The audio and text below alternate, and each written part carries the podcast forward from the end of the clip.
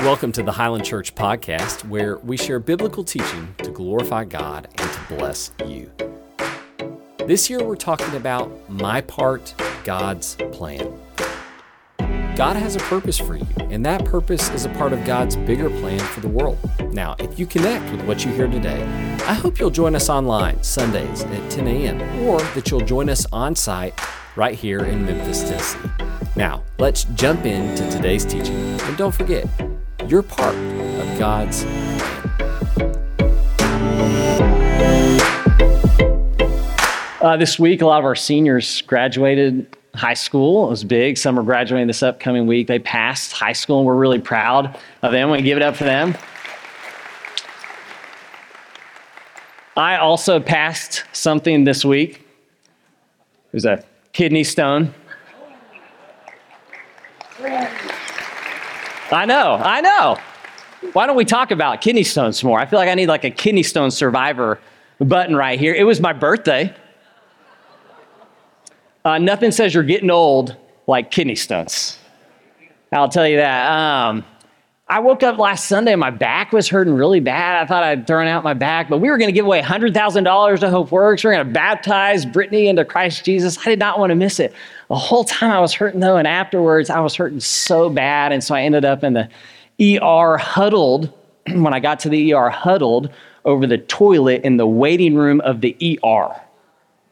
I had to burn my clothes after. I mean, that is not a toilet you want to hang out around. It was so bad. I prayed like I've never prayed before. I was praying, just begging God, just crying out to the Lord. He's just like, take this away, God, take this away. I promise I'll never shoot a confetti cannon off in church again. I'll never.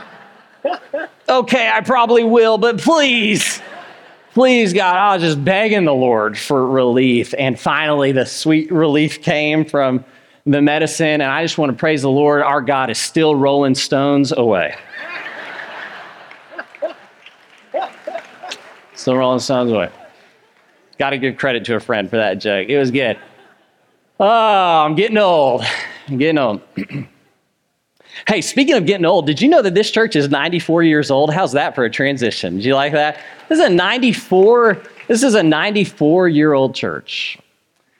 And so because of that, we have been praying and just seeking God's guidance on what God wants us to do next. You know, at 94 years old, you kind of hang up your hat. You've done all the stuff. You know, you could retire. That's not what we want to do. We feel like God is calling us to great things. And so our leaders have been praying about that and seeking God's direction. And so today I'm going to share Highland's 2028 vision. It's our 100-year anniversary. This is what we want to do. We believe God is calling us to do what we must do for the next 6 years. I'll be sharing that today.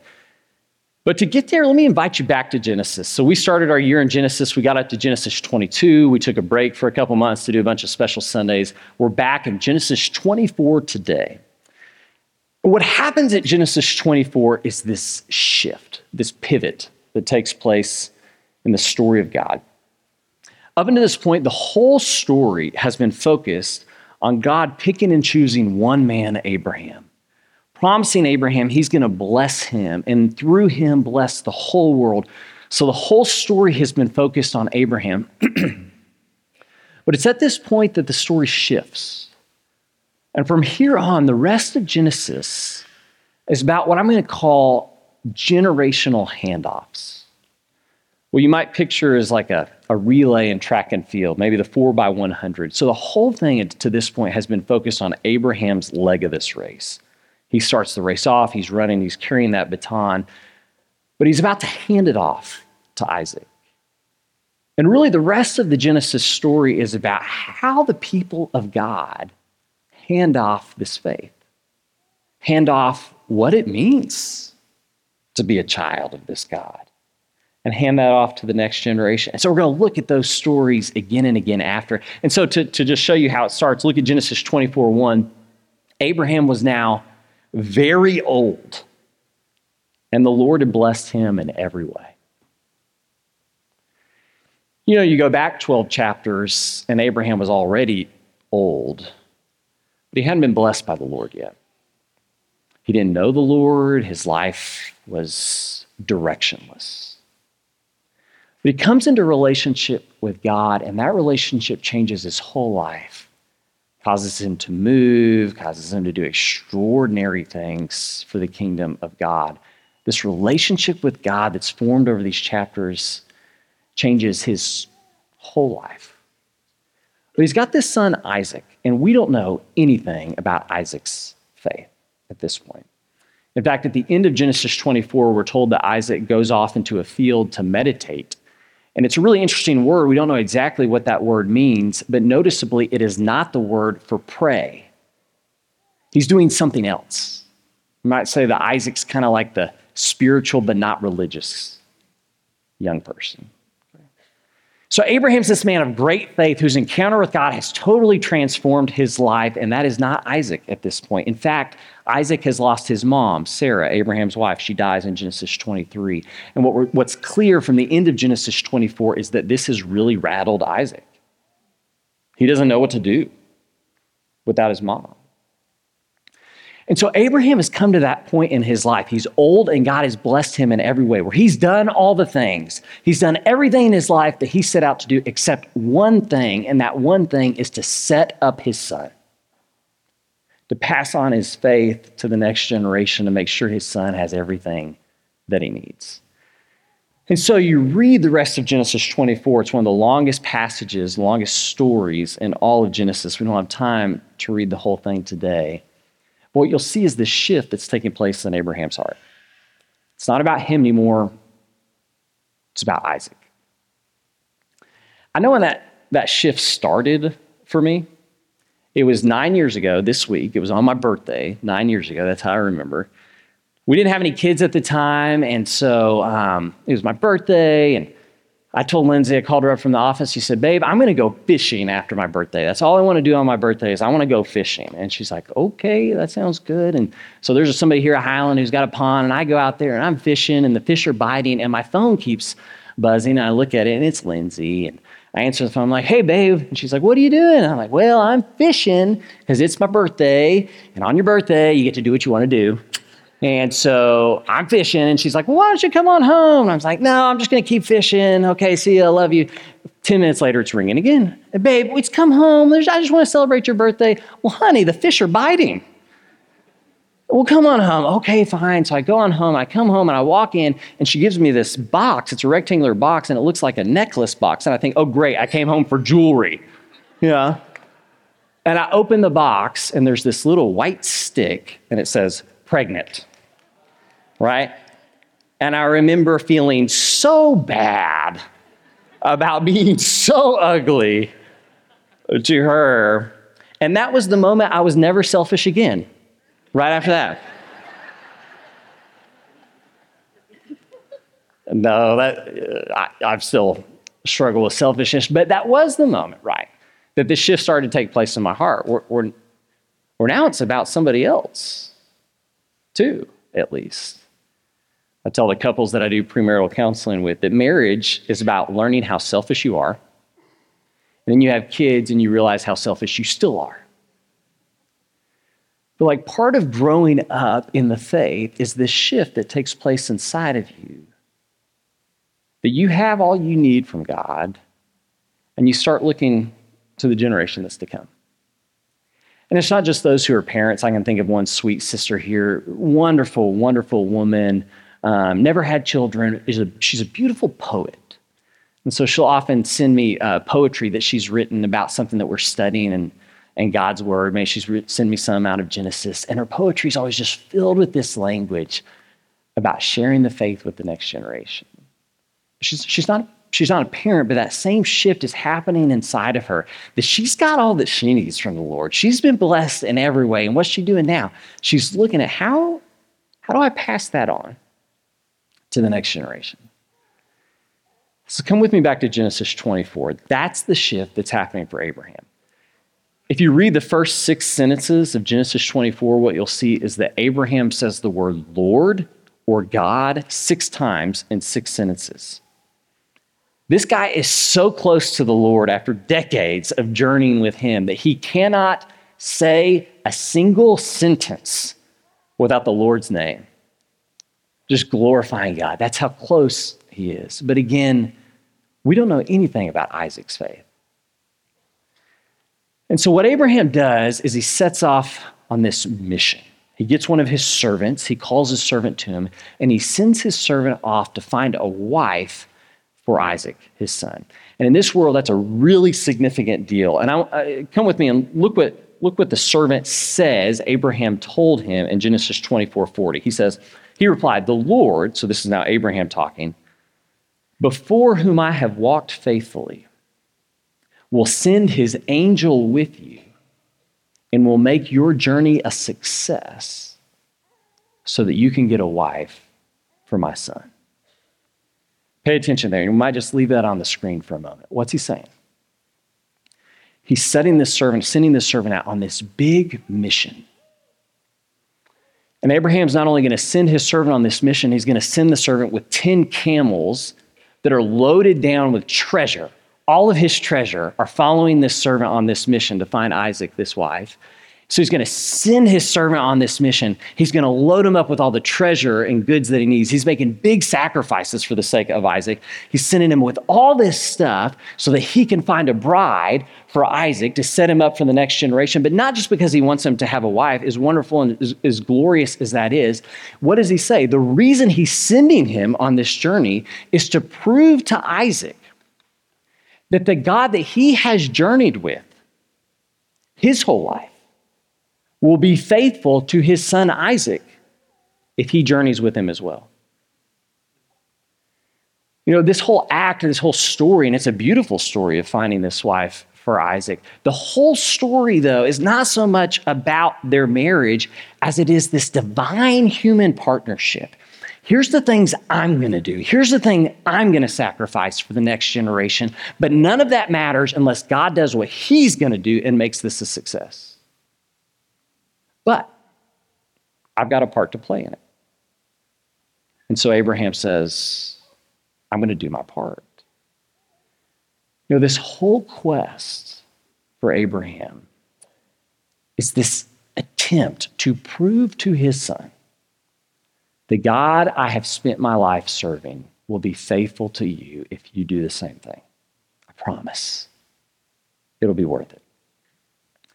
And of all that Isaac needs, a wife, an inheritance, that proof is what he needs most. This God is worth it. Now, the Lord, or God, the name of the Lord is on Abraham's lips. We see that. It's not on Isaac's. And we're living in a time when the Lord is not on the lips of a lot of young people. This probably isn't a surprise to you. Barna did research on this. They found in 2011 that 56% of young people who grow up in church, we're not even talking about those who haven't been exposed to the good news of Jesus, 56% of those who grow up in church in 2011 left the faith. 56%. In 2019, they did the same study. You know what they found? The numbers are not getting better. 64% in 2019 of young people who grew up in Protestant churches left the faith. Okay, that is discouraging enough. And it's tempting to think, man, I'm so thankful that's happening out there and it would never happen here. We had research done in 2019 on Churches of Christ, and you know what they found? That 85% of young people who grew up in Churches of Christ left the faith by the time they were 25. Dropped out of church altogether. Well, caveat, we're doing much better than that here. Praise God. Praise God. But this number should wake us up. This should wake us up and get our attention. Abraham is determined this will not be true for his son Isaac. This will not be true for his son Isaac. And so he recognizes that he has got a part to play in passing on this faith to his son. God's going to do his part, but unless Abraham does his, this is not happening for Isaac, right? He may go the way of that 85%. So he sends all these resources, he gives, he sacrifices for the sake of his son. Now, here's what happens in the rest of Genesis. We're going to explore this over the next few weeks, that one by one, every generation after this does the same thing. And that's what I mean by the story begins to pivot or hinge around how the faith is handed off from one generation to the next, one generation to the next. And this becomes so central to what it means to be the people of God that every generation afterwards is doing that. In fact, it's reflected in the prayers of God's people. So we've been praying as an eldership and staff over Psalm 78. Look at this. This is a prayer of God's people. Listen what they're praying for. They're not praying for somebody who's sick, somebody who needs to get better, and those are great prayers to pray. We should absolutely pray those, but listen to what they're praying as a community. Listen to what they're praying. This is Psalm 78:4. We will not hide them the wonders of the Lord. We will not hide them from their descendants. We will tell the next generation. So what are they doing? They're making a promise to God about what their purpose and covenant is with the Lord. Listen, we will not hide the deeds of the Lord from their descendants. We will tell the next generation the praiseworthy deeds of the Lord, his power, and the wonders he has done. He decreed statutes for Jacob, established the law in Israel, which he commanded our ancestors to teach their children, so the next generation would know them, even the children yet to be born, and they in turn would tell their children. And they would put their trust in God and would not forget his deeds, but would keep his commands. They wouldn't be like their ancestors, a stubborn, a rebellious generation whose hearts weren't loyal to God, whose spirits weren't faithful to him. And do you hear the language from the Abraham story? Like, they believe their purpose as the people of God is to pass this precious thing on to the next generation, to celebrate, to declare the wonders, the awe, the might of our God, so that the next generation would know this God, would stay close to him, would give their lives to him, and then ultimately tell the next generation after them. He goes on in the psalm to describe a generation where this didn't happen, and this is what he says about them. They were sinning, they did not believe, and their days ended in futility or meaninglessness. They had no purpose in their lives. I tell you what, that could be written about today. Is that not a description of a world without God? Jay Shapley, one of our shepherds, told a story to our elders the other day, and we were praying about this and talking about this. And he said one of Highland's great preachers from the past, I think it was Harold Hazlett, preached a sermon years ago where he made this point, and Jay said, I never forgot the point. Harold said that if one generation worldwide failed to tell the story of our Lord, if one generation worldwide failed to tell the story of our Lord to the next generation, the story would be lost. Have you ever thought about that? Maybe. There's this story in Second Kings where that has taken place, and this guy Josiah, remember this, finds copies of the Bible, and they read this, and they're dumbfounded by it, and they start a reform, and revival breaks out in Josiah's time. So yeah, it's possible that if one generation didn't tell the next generation, they may stumble upon God's word and have some kind of revival in their midst. But pay attention, every other generation around Josiah is ruined. Every other generation is caught up in sin, idolatry, and exile, wandering aimlessly in the world without purpose, sinning. That description in Psalm is absolutely the description of them. So yeah, it's possible if one generation fails to tell the next, they may still have faith, but that's a game of odds or chance you don't want to play. So let me show you something here, a little bit more data, and then I want to share with you our vision. Did you know that Churches of Christ, on the whole, look a lot like Abraham? And by that I mean old. Okay? Let me tread lightly here. Did you know that in Churches of Christ, 60% are over 50? Okay?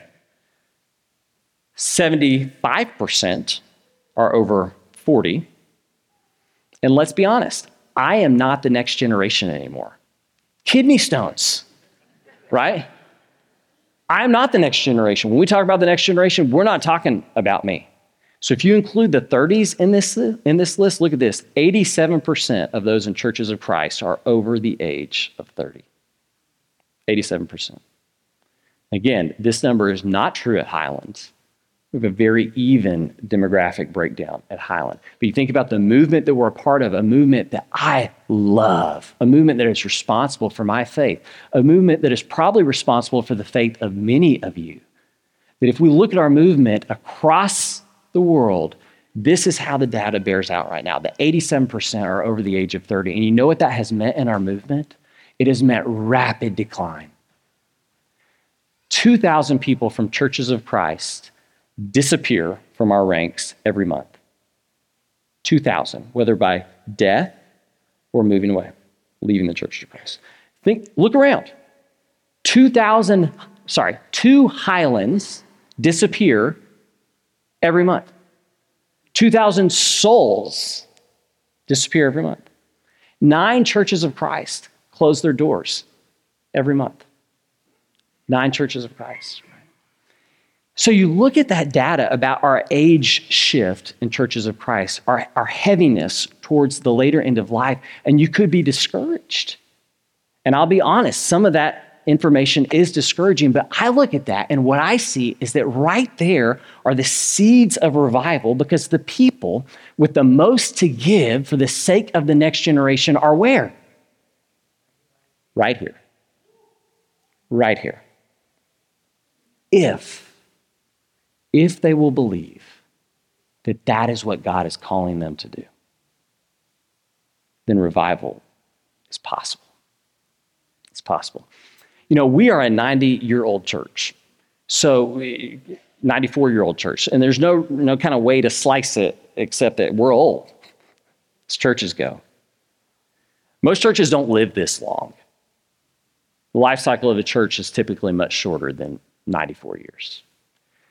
And so you know what we could do at 94? We could retire. That sounds great, doesn't it? Just kind of like hang up our hats and enjoy these last few years of our life. But we feel like God is calling us to much greater things than that. 94 is almost the exact same age that Abraham was when he started having kids. Like, this is the time. You didn't know. This is the time. This is the time for us to begin investing with all that we have in the faith of the next generation. And so our vision for 2028, that we believe is from the Lord, your elders and staff, we have prayed desperately. We have sought God's word for guidance on this. We believe that what God has called us to do for the next 6 years is to build up the next generation. If somebody asks you, hey, what are y'all doing at Highland? In the next 6 years, your answer is simple. What is it? We're building up the next generation. With everything that we have, we are going to build up the next generation so that they know the God that we have given our lives to for 94 years is worth it.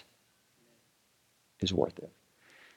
Now, there's all kinds of benchmarks to this that I'm going to share over the next couple weeks and months, benchmarks that we are going to attempt to target for the sake and glory of God. So benchmarks related to discipleship of young people, to making of disciple makers or builders here at Highland. There's an emphasis on vulnerable people in the next generation. So our friends with special needs, adoption and foster care. And there's also an emphasis on church planning and missions. I'm going to share all those benchmarks over the next couple of weeks. What I'm going to ask you to do is just to pray.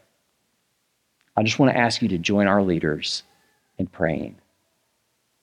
God, if you have led us to this, and I'm a part of this, what does it mean for me? Now, some of you are thinking, and I'm going to wrap up with this, some of you are thinking, yeah, but what about me? I'm not the next generation, and I get that. Remember, kidney stones. So this is not me either. What about me? I'll tell you a story the other day. This is last year. I was coaching my son's baseball team, and we were not good. And we were actually really bad. And we went up against this other team that was one of the best teams in the league, and the coach on that team was a preacher at another church in town. And so there's nothing worse than playing a preacher. You don't want to do that. And so we're getting just creamed, and it's late in the last inning, and I'm up there pitching and striking my boys out, and I throw this pitch to one of our boys, third pitch strike. He swings and misses, and he just whiffs it. I mean, he just whiffs it. And the coach on the other team, the preacher, he goes, "Oh, I think he tipped that. I think it was a foul ball. Why don't you throw him another one?" And I'm like, "No, he didn't. He whiffed it." And he says, "No, I'm pretty sure that he tipped it." Okay, I'll throw him another one. And I throw it, and he hits it and gets on base. And next boy up strikes out. But again, he says, "Hey, why don't you throw him one more?" And then I realized we had become that preacher's mission.